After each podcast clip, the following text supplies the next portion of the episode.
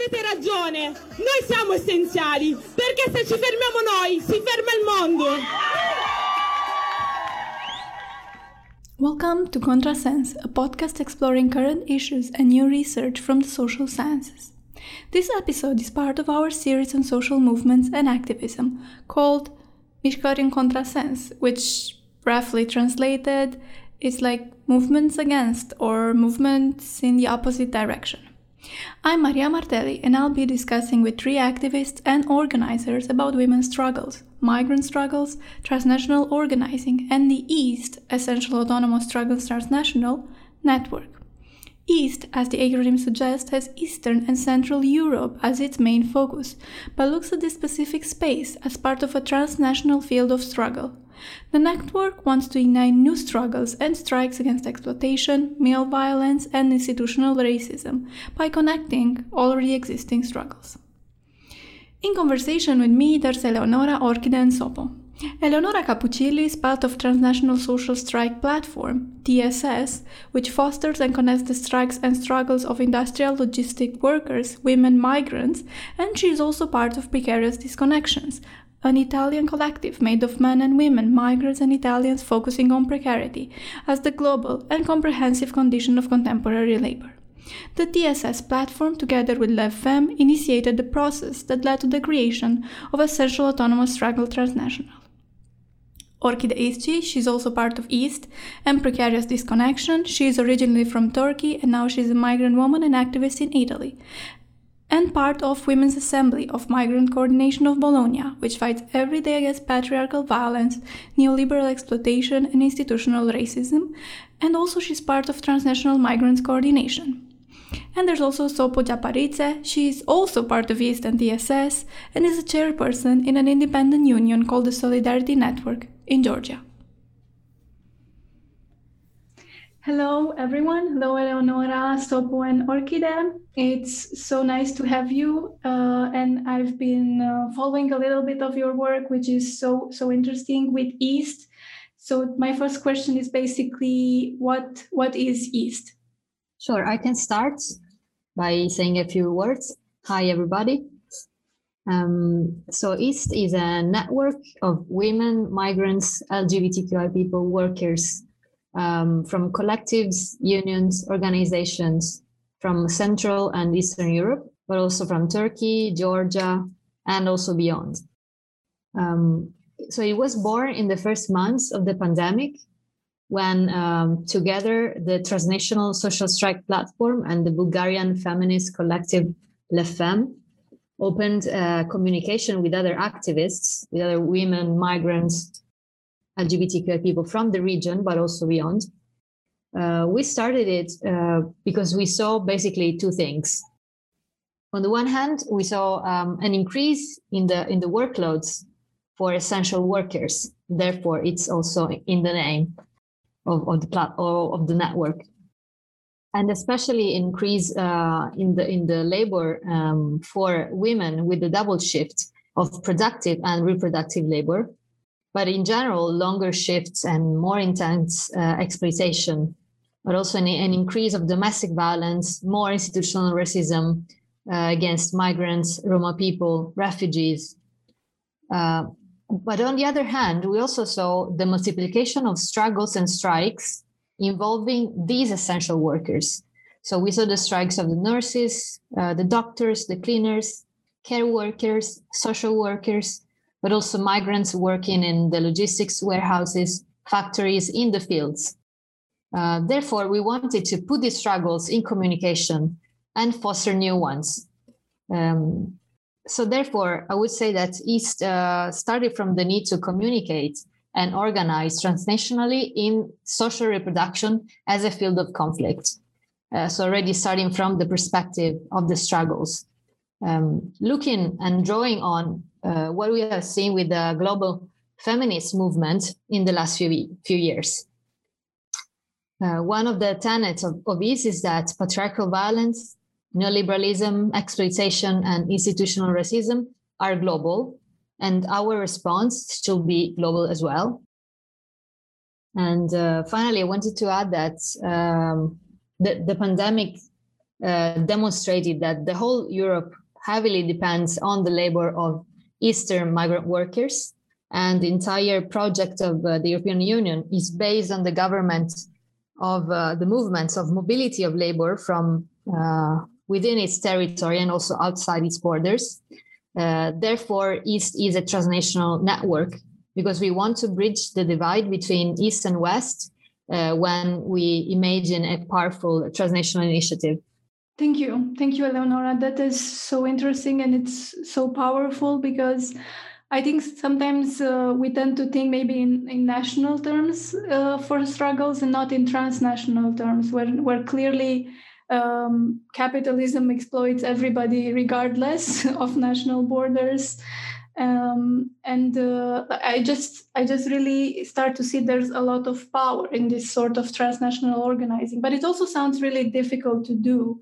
So maybe you can just expand a bit on what what you're doing and how you're doing it. Okay i will say a few things and maybe Sopogenat or yeah yeah continue start and then we could. Okay. Um, so basically we started with some um, firstly some closed meetings and then uh, with public webinars and, and then we enlarged the, our audience let's say with uh, some public assemblies.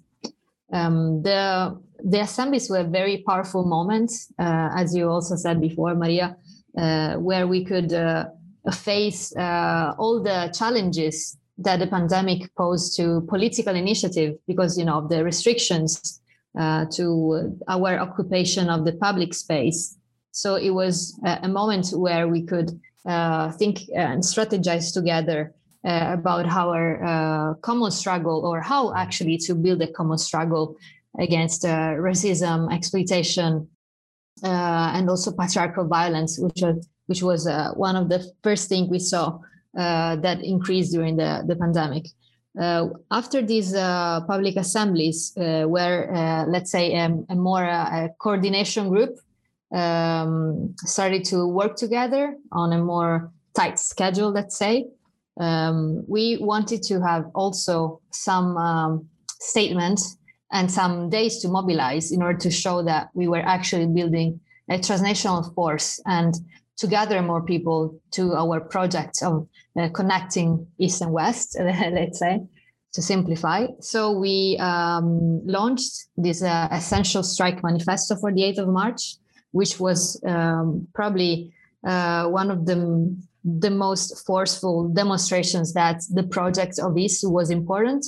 Uh, actually, because it was the uh, what happened to the essential workers, uh, the cor- the special uh, corridors and, and, flights to move workers from one country to another.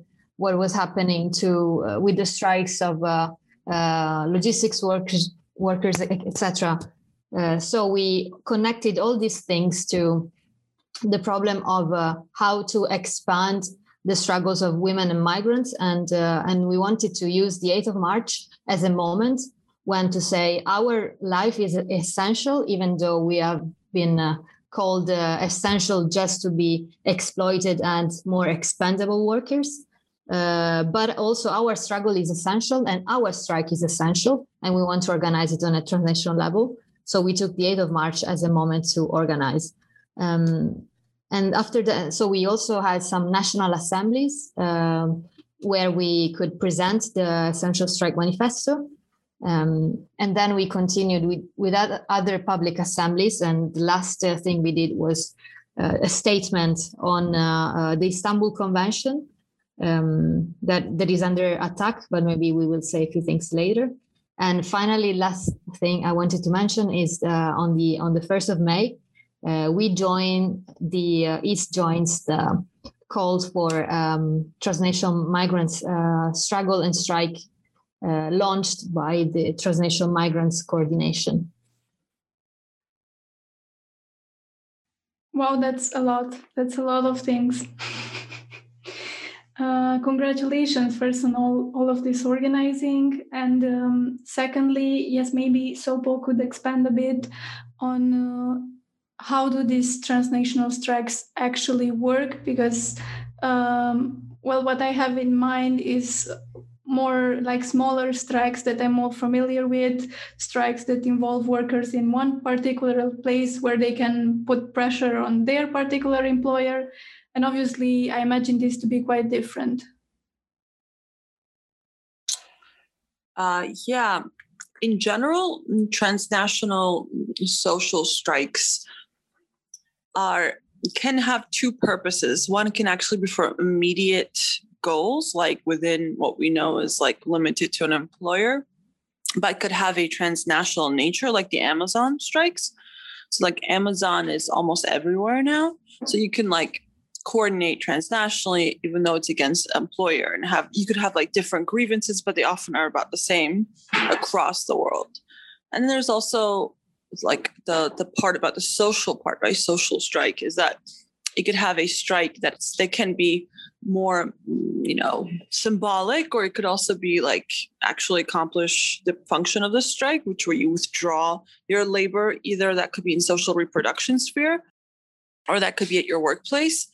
And then it's more about connecting and even having and i want to say like consciousness raising but in a lot of ways it affects the people the way they think about things. So all the things that eleanor just described um, giving it a, a face, a militancy behind it instead of just uh, what I think mostly what happens with these things is just like people just get together and, and, and do studies and discuss forever and ever and ever and never really give it um, force behind it, let's say. And so having a, a strike uh, action, um, people have put practice behind um, this idea. It doesn't. It's not left up into only these like sort of very relegated gender studies or something like that. You know, the academic sphere like, often is. Mm-hmm. Yes, I think I think that's particularly important because of uh, this this migrant uh, work. Uh, the migrant workforce is so strong and so big, and obviously, if it would organize for striking, the the blow would be um, pretty huge. I imagine. I think the only way we could actually make concessions um, in a small way and larger way, so concessions, immediate concessions like wage hikes, to larger concessions like completely, you know, social reproduction not not being not falling on women and migrants, right?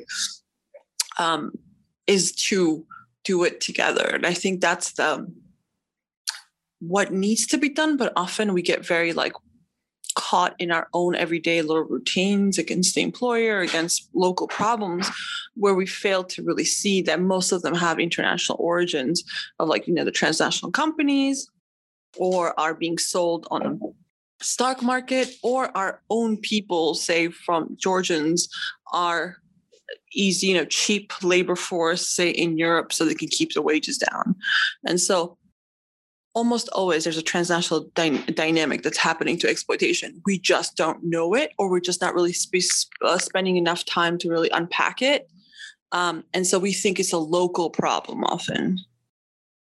And I love that we try very hard, even though we're, I think like this is, has been for me an amazing process because it has un, sort of unearthed all these like amazing women, mostly women, who've been doing amazing work um, not only organizing but also writing and thinking about this and been connecting them all.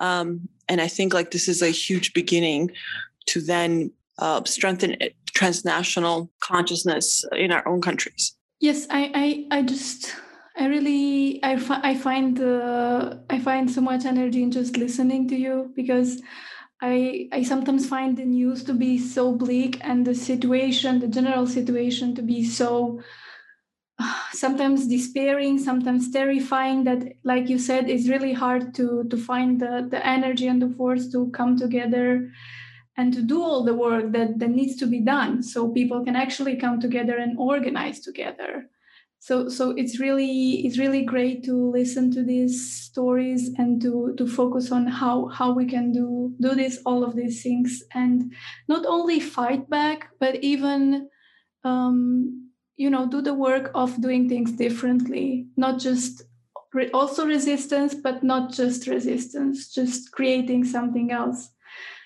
And that's that's one amazing thing and it's really difficult to do when there is so much to f- to fight back uh, and I'm thinking, I'm thinking of what uh, we were mentioning, the Istanbul Convention, and the fact that Turkey um, was retreating from the Istanbul Convention, and there's all this conservative backlash in Poland too, and uh, that's something that really needs people to organize again against against this these kinds of movements. I was thinking maybe Orkide, you could tell us a bit about it. Um, yes, I, I, think the transnational um, level and just the point, the transnational point, as also Sopo and Eleonora uh, was talking about, is very important and um, at the base also on the attacks against the uh, Istanbul Convention. Um, in these days, uh, we're talking about Turkey's withdrawal from Istanbul Convention. However, we know that actually in the whole of Eastern and Central Europe, the convention has been under attack since late 2017 and has not been ratified in countries like Bulgaria, Slovakia, Hungary, um, and also Poland now is trying to um, organize a, a new, uh, let's say, convention to um, to uh, propose it to these uh, countries. Um, we know that um, actually in the in the countries where on the paper Istanbul Convention is um, exists for example, um, I, I, I talk from Italy, and in Italy it exists on the paper, but um, we know that um, Istanbul Convention it's not enough alone to avoid um, patriarchal violence, male violence against women. So even if um, the Istanbul Convention um, exists on the paper in some countries, in uh, everywhere in the world, there is a still huge problem on the uh, freedom and um, in the sense that the male violence against women. So actually even if in the places where the istanbul uh, convention is not um, visibly under attack we we know that we need to um, organize ourselves as a feminist um, um, transnational fight. And actually east uh, is trying to do this. East uh, uh, is a really important platform uh, in order to bring together all the um, women and feminist women's uh, moments all over the uh, world but especially on the this um, central and eastern um, european Countries. So uh, this uh, since the attacks on uh, Istanbul Convention as the uh, against women's freedom is is not a single isolated event, but it is a transnational event. We need to also respond transnationally because um, the Erdogan's uh, withdrawal from Istanbul Convention was actually a message to uh, all women in the world that um, the family, the, the traditional family, uh, should be at the center of the um, society's uh, organization. Also, because this brings us again to the uh, organization of um, social reproduction, because we know that, um, as also my comrade said before, um, this social reproduction is carried out mostly by women and by migrant women in all the in all the um, in all these countries. So that's why uh, for these um, conservative and neoliberal governments, it is important to keep the hierarchy between men and women who uh, are um, who have been um, always reminded that uh, their traditional place is at home, at family, and taking care of the family. So, uh, in this sense, also the attacks, the um, for example, the uh, reasons why these countries, Turkey included, attack Istanbul Convention because they say that um, Istanbul Convention um, promotes um, homosexuality against um, young people uh, and it um, it makes uh, take um, like distances from wedding and uh, like family values. And we know that this this kind of rhetorics are at the base on the um, on the bring back that um, traditional um, social reproduction which is which has to be carried out uh, by women according how they um, think of course. We're not thinking like this. Um, at the same time um, the attack uh, against istanbul convention is uh, symbolically very important also because it's um, prevents um, the uh, possibility uh, for women or LGBTQI people who escape from um, violent places or from uh, male violence that they may uh, face in their um, countries. Uh, in the in the countries where there is not going to be an Istanbul uh, Convention, it is not going to be possible to apply as a political um, asylum seeker in order to re- uh, make recognize the um, male violence against women and LGBTQI people as a political fact. So this is very important as well because this um, in the in the we know that and the central uh, and, and eastern and central uh, european countries some of um, governments uh, they try to block uh, the arrival of um, migrants and asylum seekers and the lack of the istanbul convention in these countries is a is a, um, a major um, instrument for them to block these arrivals. So uh, actually, the attacks against Istanbul Convention really um, includes uh, very different uh, aspects uh, that um, that, that are really um, problematic for uh, women, migrant women, and LGBTQI people. Yes, I find it so um, that that this conservative backlash it always it seems to always be working together against, against women, against recognizing gender as being anything else but what they deem it is as just natural and given. And, and then, of course, this comes with a narrative that is profoundly heterosexual and based on traditional family values. It's all it all seems back together in, in Poland as well, with the attack on LGBT people and uh, the um, attack on women uh, regarding their abortion rights. So this these things always seem to come a bit together, and then of course the the response and the resistance. I think it it's like having uh, these all these allies that come from from different movements, like feminist movements, right, migrant movements, and queer movements. I imagine. Yeah. Um I think it's totally true that we we are witnessing sort of a conservative backlash, which is not limited to uh, Turkey or or Poland, uh, but these two cases are pretty uh, telling of a dynamic, uh, which actually we can say that started also with the pandemic when with the um, the attempt to uh, bring back women into the houses and to criminalize LGBTQI people uh, because family needed to be uh, reasserted as the, the, the basic unit of, of social reproduction. Um, and I think it's no coincidence that the attack on uh, abortion rights, abortion freedom in Poland uh, was then followed by this uh, new alternative convention called uh, Yes to Family, Not to Gender. So it's pretty uh, amazing how uh, it is kind of foreseeable uh, that the the bad response of Polish institutions uh, against the pandemic was paralleled by uh, an attempt just to attack women and LGBTQ people, of course.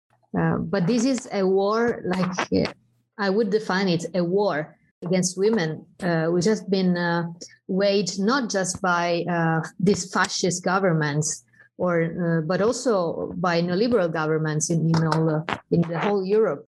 Um, for uh, for instance, in in Italy, we are having well, of course, there is a Uh, plan for reconstruction, which follows the European guidelines, and we are waiting a bit to see what what will how it will be developed in the next months, but it doesn't look good for sure. But before the, the reconstruction plans or the recovery plans, uh, there was this a family act. So very, the, the, also the name is very significant, which is a reform of uh, child allowances. uh, which basically uh, excludes uh, women from. Um, uh, so it, it excludes um, uh, migrant women without a long-term residence permit from these allowances. And also it's um, it basically reproduces the idea that there are second class workers and earners who are women and uh, whose uh, wage is just accessory. And they can be paid less and they can actually uh, yeah get money just to stay at home because it's their place and they will get uh, very uh, very small amounts of money in order that if they still want to go to work outside of the house, they will pay a, a babysitter or a care worker uh, for uh, a wage which is uh, less than the, the minimum of the minimums. Um, so it's basically a chain of exploitation that runs thanks to from, from women to women, thanks to this reform of welfare measures, specifically concerning uh, child allowances.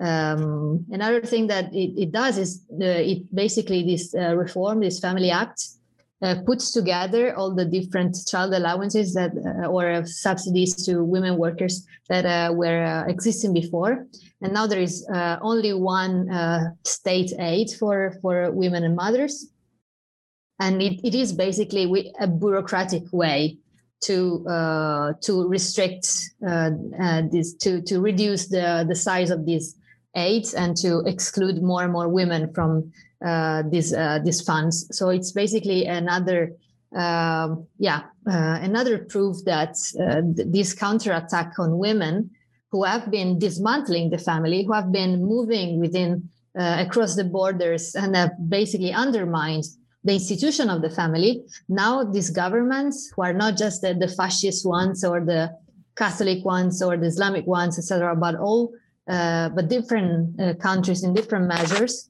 have been uh, uh responding to what women have basically destroyed in these years. That is the the marriage and the idea of of the family and uh, uh, unpaid labor performed by them. Um, just to say that I think it is not just an institutional um, level of, of attack, of patriarchal attack, but in, in the increase of domestic violence and violence on LGBTQI people, we can also see how this has uh, permeated the whole society. Therefore, we need to to have a double like uh, level of, of action to counteract uh, these institutional measures, but also uh, with our struggle to uh, fight against uh, hierarchies and patriarchy and institutional racism, which acts on, on every level of this neoliberal society. Yes, I, I feel like it's been a really long it's been a really long history and a really long um, time in which uh, these sort of powers have been building upon each other, like capitalism on patriarchy, on racism, and sort of excluding others, finding certain others that can be exploited in different ways and paid less if they are paid. And well, feminist movements um, have obviously been doing a lot of work in the last years, but then again, uh, I just like the whole problem of migration. What has been happening, basically, I, I feel like in some countries, uh, some women got to be a little bit free, freer because of the work of other women, other migrant women, right? So this is how do we disentangle all of this, all of this process, and maybe just maybe if if one of you could could talk a bit more exactly about how and why are women always relegated to this work of social reproduction? Maybe Sopo, if you want. Where do where do we start? Um, so you know division of gendered division of labor has been around for a long time. I think under capitalism you know has taken on a certain role uh, because of you know family and home life and work life has been divided and um, through a process if you i don't know if you want to go really too far in advance in, in back is like you know there was there was struggle there were strikes and there was demands for better wages and at the end of the day uh, women's um, demands were more or less pushed into the family wage. And the family wage sort of made it that women would stay home while the men would have enough money, one wage that would support a family. Um, and so since then, capitalism, since the golden age of capitalism, mostly has been over, right? With the rise of neoliberalism all around um, the world, and with the breakdown of the Soviet Union, that's created a very right wing spaces of like sort of post communist world is is very very right wing. A lot of uh, right wing experiments are sort of coming from there. Um, is unable to keep up the family wage, and therefore needs um, family wage supported social reproduction. Social reproduction just pretty much basically means um, if you look at a human like a product, right? To make a product, you need you need materials and you need people, you know, you people who make them, workers.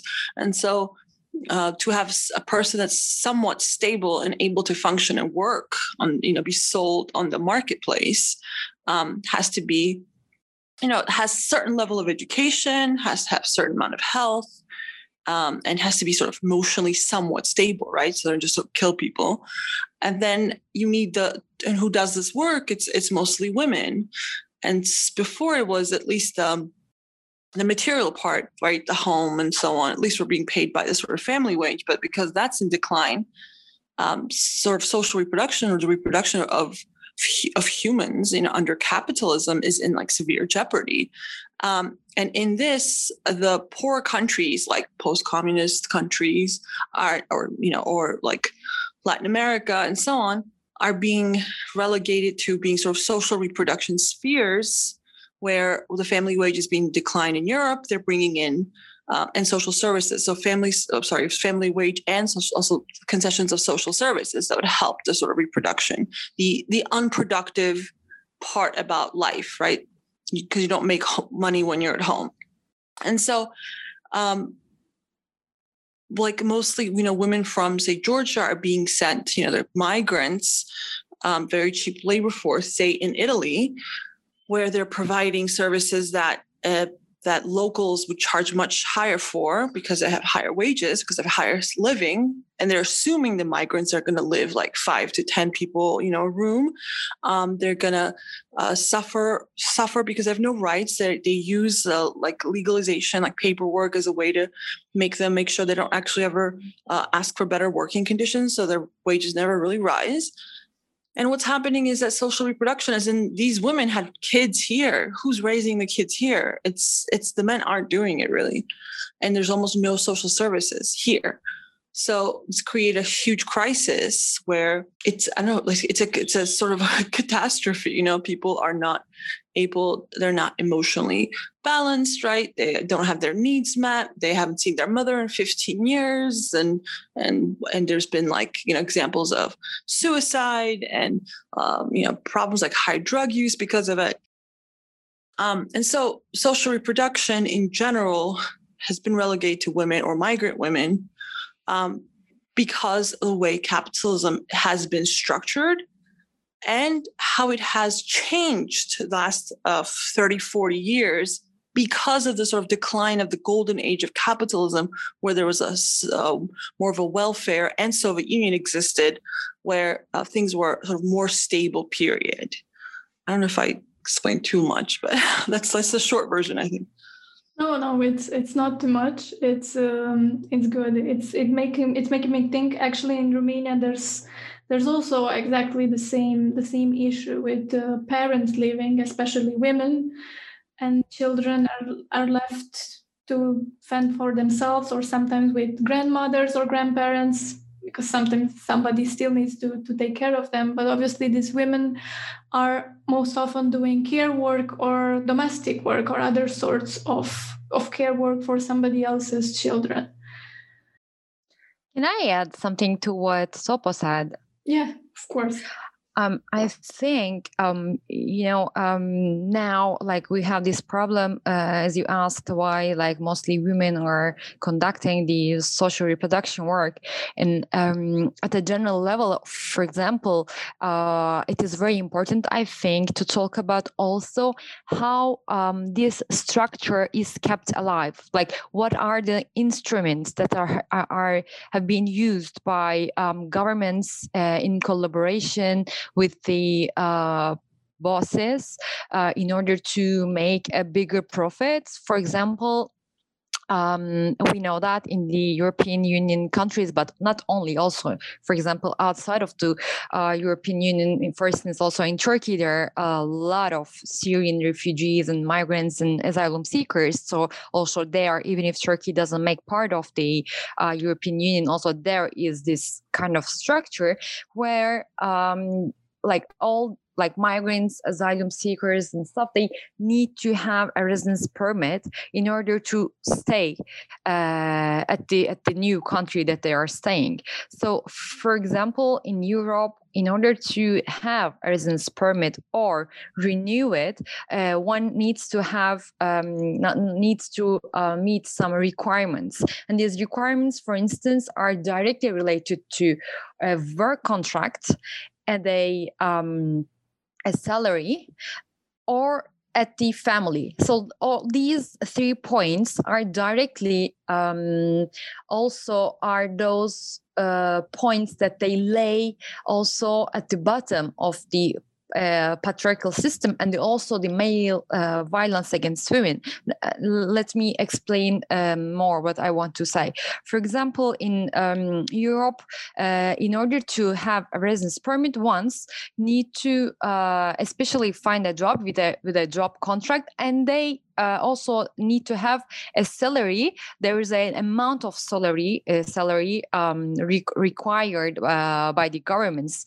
So if one if one um, earns under that uh, amount, uh, even this person has a job, it, it is not um, enough to get the renewal of residence permits. So what does that mean? This means that also mm, like uh, we, we, we, have been living uh, like an economic crisis since 2008 and but now with the pandemic it even became uh, bigger. So now it is for for migrant people it has always been very difficult to find jobs but in this period it is something um, almost impossible. So that means that in order to get a residence permit so in order to um, continue to stay in the uh, country where they are, they end up um, accepting really the, the like uh, the works that are like uh, are paid as like starvation wages or like um jobs works at workplaces where they are treated uh, as uh, almost like um, you know um, uh, non-humans. They they live and work in non-human conditions. But this is this became this becomes possible because uh, the migrants and asylum seekers need to um, show uh, that they have a job contract and they they they have that amount of um, salary which can permit these people to renew or to obtain their residence permit. Or at the same time there is another uh, way uh, to obtain a residence permit or to renew it. It is the family reunification. In the family reunification uh, the most of the uh, people who ask uh, this family reunification residence permit are women and of course that means that women who ask um, this kind of uh, residence permit are, um, are, dependent on the salaries and on the uh, residence permit or citizenship of their uh, partners. And when uh, these uh, male partners uh, in case they become they result vi- violent of course these women need to think twice in order to finish this relationship or to end this relationship or denounce uh, this relationship to uh, authorities in order to get product, protection uh, protection. Because uh, when uh, this relationship upon which the residence permit um, is dependent finishes that means that these women stay without a residence permit. This is also a very important why istanbul convention is important in this sense because istanbul convention also uh, recognizes violence as a political act. So um, as we see like as east in in uh, in East, there are also some of our um, comments that they they make part of. Like also myself, I make part of transnational migrants coordination. Is like one of our biggest claims is uh, to have a unlimited and unconditional residence permit for all people in Europe. So because if we can like cancel this uh, residence permit regime, then we can be free from all these um, three points of work contract that uh, and a certain amount of salary and uh, the family reunification that um, puts us in like cages and limit our freedoms Thank you, thank you, Orkide. That's so important what you're saying, and it's uh, it's especially it made me realize that I actually want to ask another question uh, because I haven't been paying. Uh, I don't think I've been paying enough attention. I was thinking of the EU, and uh, I was thinking of how. Um, people who migrate within the EU um, don't don't have that many uh, problem legal problems.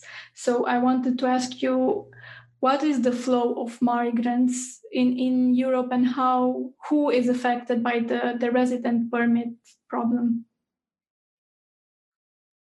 Actually, uh, of course, uh, the residence permit, like uh, people who come uh, from outside of the EU, uh, has to ask a residence permit. Of course, people uh, who come to, um, like for example, let's make the example of Italy, like of course uh, some people uh, who come from Poland, of course they don't need to ask a residence permit. But what is the problem is this uh, residence permit doesn't affect only uh, migrants people's life, but it affects uh, to um, the all people also the people non-migrant people life because this residence permit regime is um, very useful for governments and like for uh, neoliberal elites to keep down uh, the salaries of all the people because when in a society you have some people who have to accept no matter what all these um, dishumane conditions and starvation wages in order to guarantee their residence permit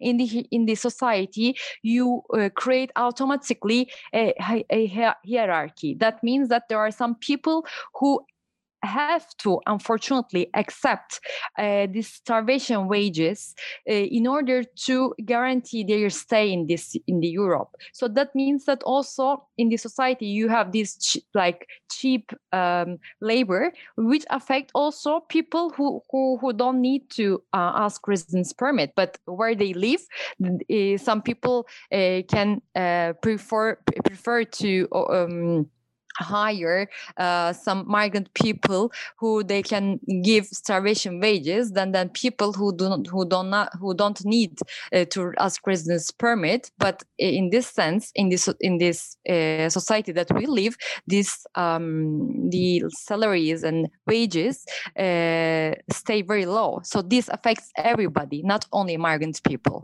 But of course at the um, concrete example uh, in order to uh, stay in europe who, migrant people who come outside of European Union, they need to ask for a residence permit.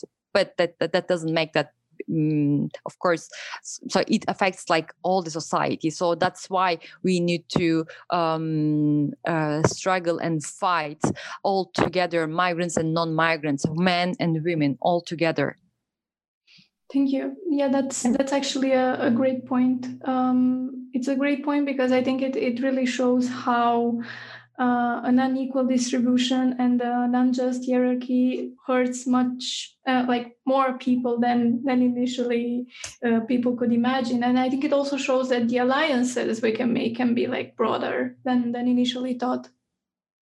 Can, can I add something on this? Yeah.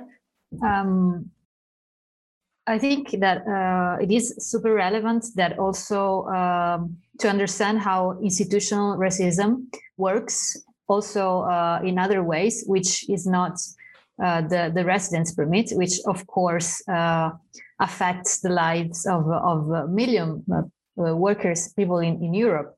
Um, but there are other ways to ensure that the mobility is governed according to the needs of capital.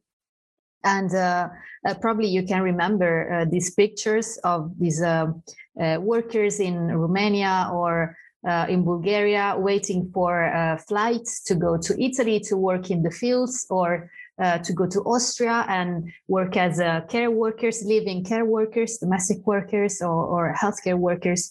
Uh, because also internal migrants uh, within the, the EU are a structural workforce. They, they cannot be put apart, aside, because they are fundamental for uh, the survival of whole societies. Uh, and, and so we, we see very different ways in which uh, migrants, even the internal migrants, are exploited uh, and uh, uh, subjected to racism. for instance, there are these recruitment agencies which often work um, together with governments in order to uh, bring some uh, to import some workforce for from uh, yeah, these uh, Central and Eastern European countries, in other uh, Western countries, and uh, they impose a certain level of uh, salary, and uh, sometimes they they withdraw the passports of the workers so that they cannot leave, or they they use very different ways to tie the workers to the workplace or the boss, so that even though these workers are fundamentally they do, don't need any uh, residence permits, but they are subjected to the same kind of mechanisms. Or if we think about posted workers, uh, these workers are maybe uh, they, they, are from Poland, but their uh, the, let's say their boss is based in Hungary, so or in or even outside of the EU in uh, Ukraine, for instance. Therefore, they follow the rules and they get the wages of uh, the, the boss of the country, uh, which can have also very, very low salaries. So even though they are employed on the European uh, territory, they follow the rules, uh, the, the, the way, and they get the wages of uh, another third country because EU allows in very different ways workers, uh, sorry, the bosses to exploit migrant workforce in very different ways. Uh, there is also, um, yeah, I was mentioning seasonal mo- mobility or temporary uh, mobilities. And maybe you can remember uh, the revolts, uh, yeah, the upheavals that happened in Mondragone, uh, close to Naples in southern Italy, where some um, migrant workers from Bulgaria uh, were in a clash with the local populations because basically they couldn't respect the, the curfew or uh, the restrictions for uh, COVID-19 because they went, they had to go to work in the fields uh, because otherwise they couldn't get any any wage and they were just starving because they don't have any net of protection from the Italian state, neither from the Bulgarian one. So they are extremely um, uh, under the blackmail even though they are uh, not subjected to the residence permit, still institutional racism make them live in uh, crammed uh, dorms or uh, reception centers or whatever, uh, or uh, in in these lodgements for migrant workers because they they the bosses know that even though they aren't from outside of the EU, they can be treated exactly like external migrants. Um, so I think that uh, it's very relevant to unveil all the ways in which institutional racism works as a way to stratify, to divide um, workers, um, and and also how uh, yeah we can imagine some tools to struggle together. Because sometimes and and here comes again the, the problem of transnational strike. Because even though um, maybe we we we have bosses not employing migrant workforce, there is still the threat to move uh, the factory, to move the plant or the service provider somewhere outside of the EU, EU borders or even within the EU in some special economic zones. So uh, the uh, the fact that capital can move and plants can move means that workers are under uh, a blackmail. Uh, so if you stop working or if you go on strike, if you demand higher wages or better working conditions or safety uh, regulations and protections, then we will just close the plant and we will move it somewhere else in Eastern Europe or in Czech Republic or in Georgia or whatever. So I think this is really important to uh, to see how uh, different levels uh, are intermingling together and, uh, and and maybe start from this to understand how we can really being effective in our uh, political action on, on the transnational level. Thank you, Eleonora. That's very uh, another lots of many good points actually. And I I was thinking while you were saying I was thinking that this manifesto asks for um, these resident permits to be for all migrants and refugees, and also for well-funded transnational welfare. So, what would that look like? I, I don't know if uh, the exact um, what what was concretely thought of in general, but I think like uh, you know social services like welfare are very much limited to mostly it's like a citizens or certain kind of residence permits or so on, and they're linked to that. Or like in Georgia, it is very meager. So there's um, almost there's no minimum wage.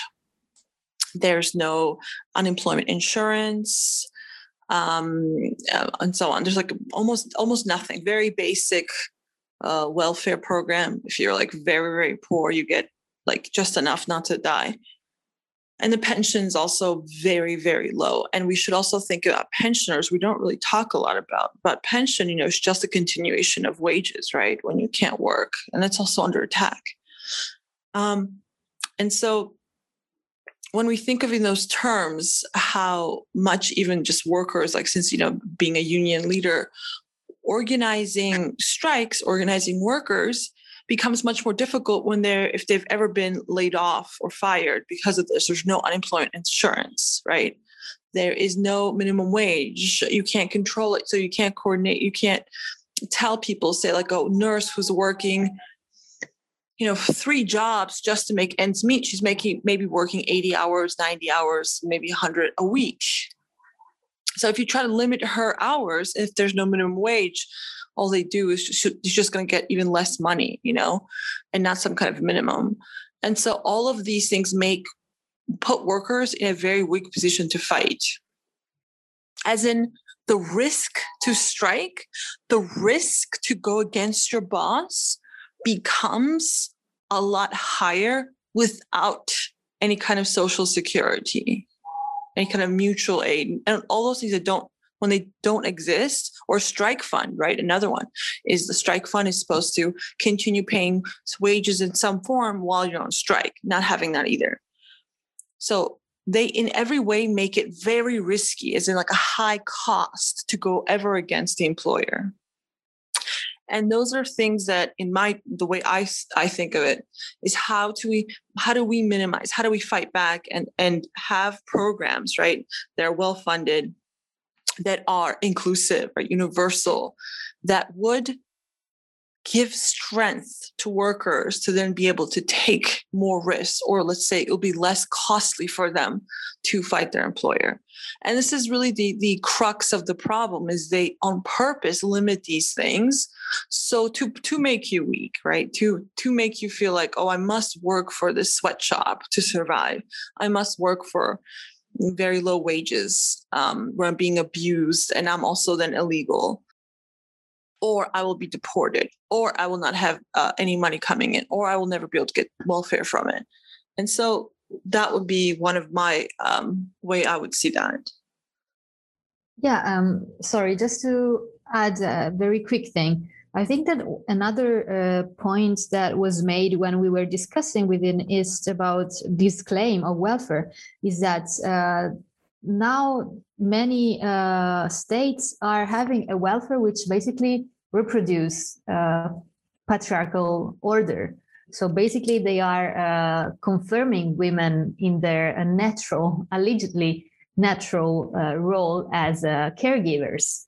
And so all the state aids where they actually exist are uh, thought, uh, are con- conceived as ways to reproduce the fact that women are performing care work for free or for very, very low wages. Uh, so I think that uh, to claim a transnational welfare would be to dismantle those sorts of uh, transnational chains of uh, uh, exploitation, we, which also are based on the fact that welfare states in Western societies are working just thanks to the work of women and, and of migrants.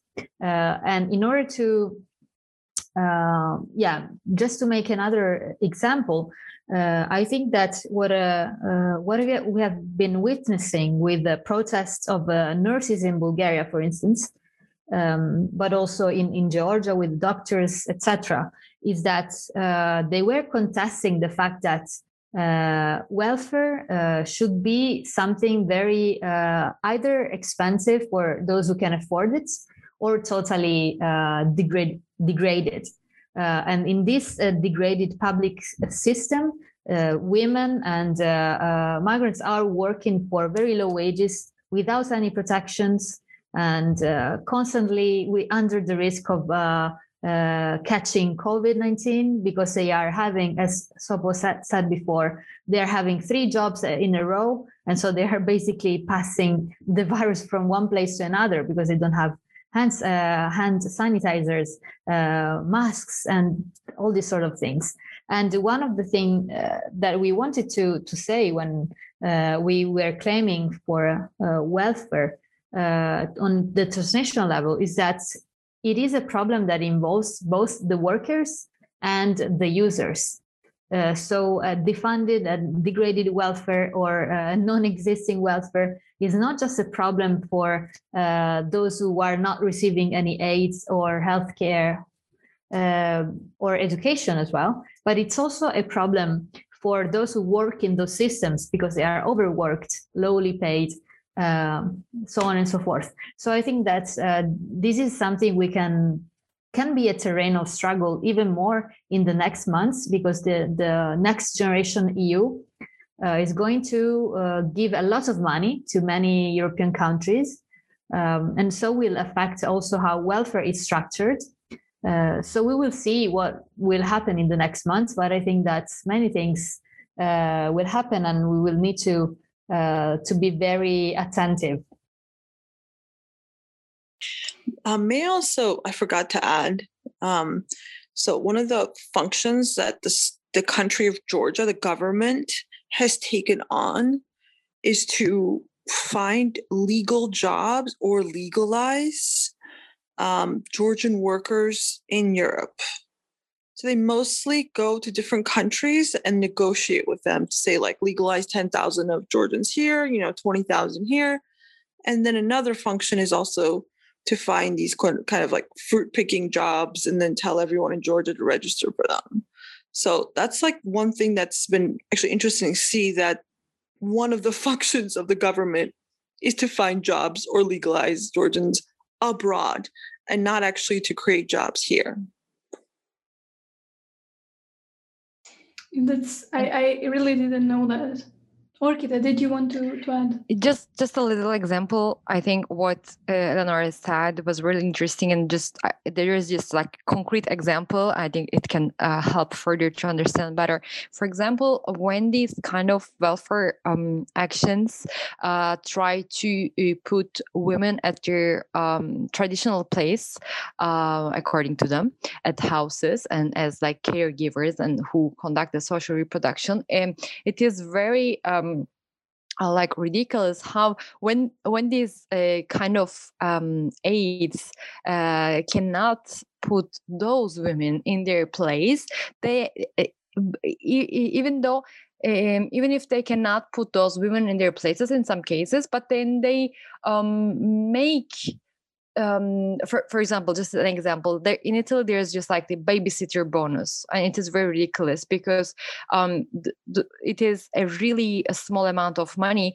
which um, of course um, make women who uh, work outside ha- have to hire um, my, like other women because it, we all know that like the most of the uh, babysitters are women uh, or migrant women. So they make them uh, pay really uh, ridiculous wages per hour like for let's say five euros per hour. And they so they create still a, a, hierarchy of wages and in this case also between uh, women and migrant women but also between um, labor and migrant labor. So in in any case they try if if they cannot do something uh, for example with women they at the end they they make it with migrant women. So so this is very important to keep in mind when we all unite and like uh, fight against this kind of uh, also uh, at, at transnational level we need to keep this in mind. It's a really good point. Yes i think i think it really is and it also it makes me think about um, how the work of social reproduction relates to the work of production for capital how some of it is paid and certainly a lot of it is unpaid right? The the whole domestic work that most often women do.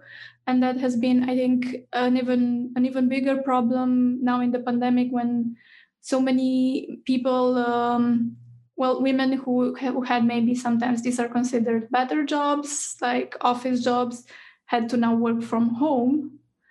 Uh, but they also had to do all the domestic work at the same time somehow yeah, I think um, this is very important for EAST, uh, as we also wanted to bring together struggles in um, production and social reproduction. Uh, and also, we uh, one of our claims is higher wages for all.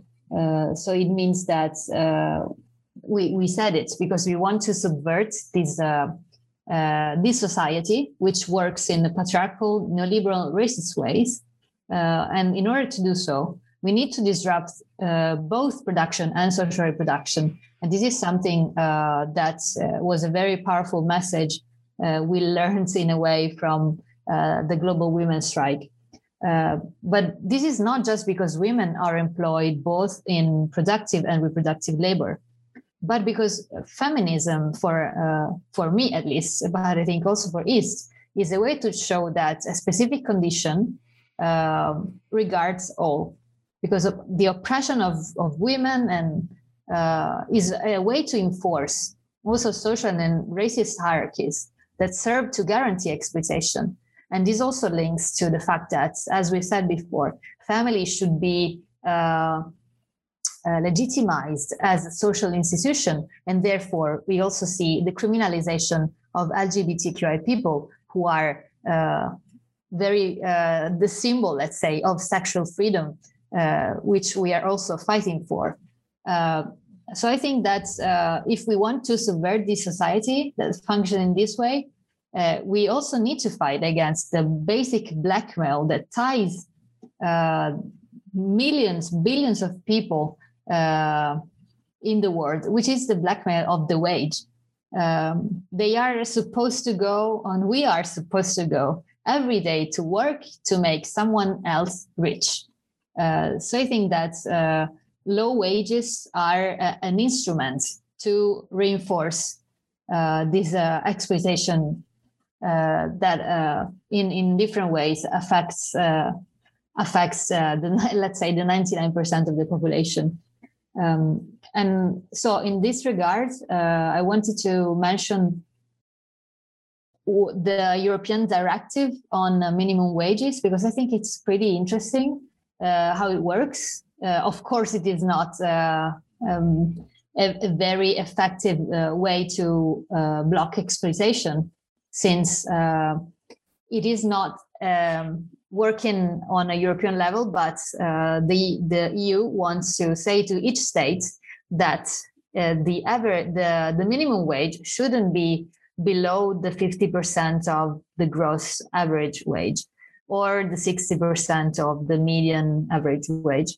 So it's not really uh, disrupting the dynamic uh, according to which uh, some countries have very low wages and other countries have very high wages or um, yeah high wages at least higher wages uh, so it's not really dismantling that how uh, the transnational chains of production work uh, but still it is telling the fact that many countries in eastern europe are opposing this european directive because they uh, think they will lose the advantage to have cheap workforce and so they will lose that the advantage of having um, uh, mm, plants or firms moving to special economic zones or uh, Eastern Central European countries. Uh, so they will lose the uh, foreign direct investment. So also, uh, it's not just uh, it's also telling how capital works on the transnational levels. It works uh, thanks to these differences in wages. Uh, and therefore, I think it is not enough for us to claim uh, uh, the, the, the end of gender pay gap, according to which women get less money than men. Uh, of course, it is something that needs to be addressed, but I think that it is more important to claim higher wages for all and at least uh, equal wages on the European level and also beyond in order to dismantle, to fight, to contest that mechanism uh, that allows uh, bosses to make money and to uh, benefit of wage differences across the European and transnational space.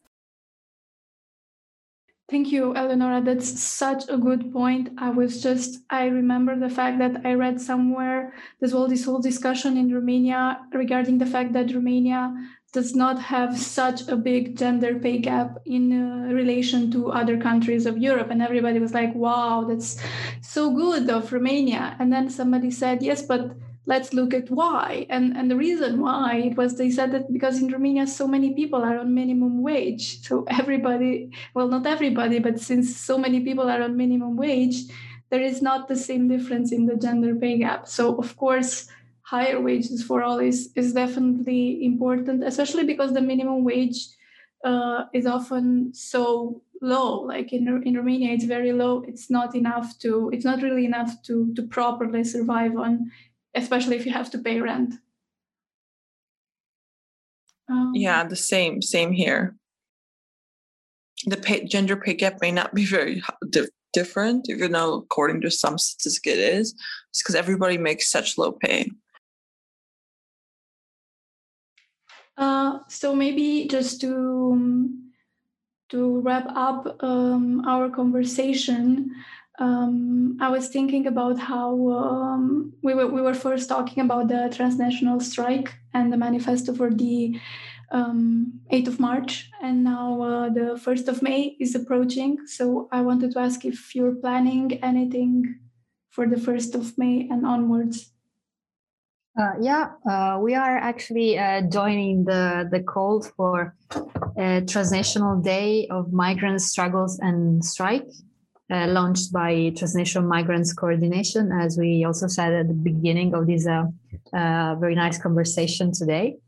Uh, we uh, wanted to respond to this call on the 1st of May to say that uh, we will, of course, take to the streets and be in the squares on the 1st of May because it's May Day, Workers' Day. But this year, we also want to bring in the voice of migrants uh, especially migrant women, of course, but migrants in, in general, uh, because we think that it, it is important to, to bridge the struggles and to show that uh, there can't be any struggle against exploitation or for uh, claiming the force, the, the global force of uh, the, the workers uh, everywhere in the world if we do not take into account the condition of migrants uh, which is not just related to the workplaces, but also about uh, the the other uh, conditions that migrants experience in their everyday life. And uh, as we were saying before, uh, we want to connect uh, the struggles of those who leave and those who stay because we see that uh, both the, the condition of, of both subjects are very strictly interlinked because differences in education, welfare, uh, wages uh, are uh, um, a, force that make many people want to go abroad and look for a better life and better wages and sometimes also better welfare. But this is connected to uh, also the conditions of those who stay and need to face these very dire conditions. Um, in the houses and in the workplaces. So i think that the 1st of may could be also for EAST a moment where uh, we can experiment a connection uh, with uh, uh, in, in the name of migrants struggle and strike and also to reflect a bit how we can empower each other's struggles and how to connect them on the transnational level uh, pushing forward a bit our process and uh, uh, see if we can fight not just on the day of the 1st of May, but also beyond and to relaunch our initiative uh, for the future. So uh, yeah, the, on the first of May we will uh, be in the streets, and uh, we also wrote a statement in support of uh, transnational migrants coordination. Uh, but basically, yeah, I think there it will be another occasion for EAST to to to shout loud our message against patriarchy, exploitation, and racism um, on the transnational level. Thank you. Also, I would like to add something that at the our uh, last assembly, like our uh, EAST last uh, public assembly that we organized, um, as we also said before, the participation was really high, and it, there were like really many women all, from all over the world. And uh, at the end of this assembly, um, um, beyond the first of May, we're also we also talked about the um, organize a um, second uh, assembly on. 23rd of um, May uh, towards uh, for uh, or an organization as also um, stated by the comrades from Turkey uh, that they are still uh, resisting and organizing and fighting ag- against the withdrawal from Istanbul Convention. So we're also after the 1st of May, of course, we're not finishing our um, uh, activities or our event, political events, but we will be continuing with the uh, with in collaboration with uh, comrades from Turkey in order to uh, keep alive the attention on the attacks and the withdrawal from the Istanbul Convention, and this is going to uh, this will continue. Thank you, Orkide. Sopo, do you have anything to to add to to end on? First, I just want to say thank you so much for having us on. Really appreciate this. Um, to you know, get us to, to, for you to get to know us a little bit better, and hopefully, um, we can get stronger every year. And our next May Day will be even bigger and better than next than the one that we're going to have each year to go strong, get stronger.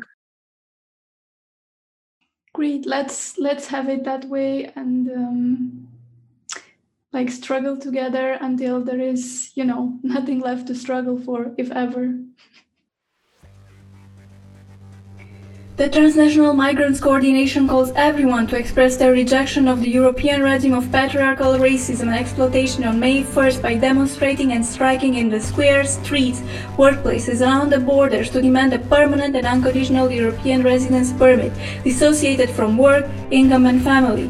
On the day when we traditionally celebrate the strength of workers, we want to create a common front and shout out that there will be no collective freedom as long as migrants' lives will be enchained by the blackmail of the residence permit, and as long as migrant women will be constrained in essential and bad paid jobs and exposed to violence. The exploitation of all workers cannot be broken as long as migrant workers remain isolated and affected by racism. The strength to overthrow this world must come from our collective practice of freedom and insubordination and our ability to organize transnationally.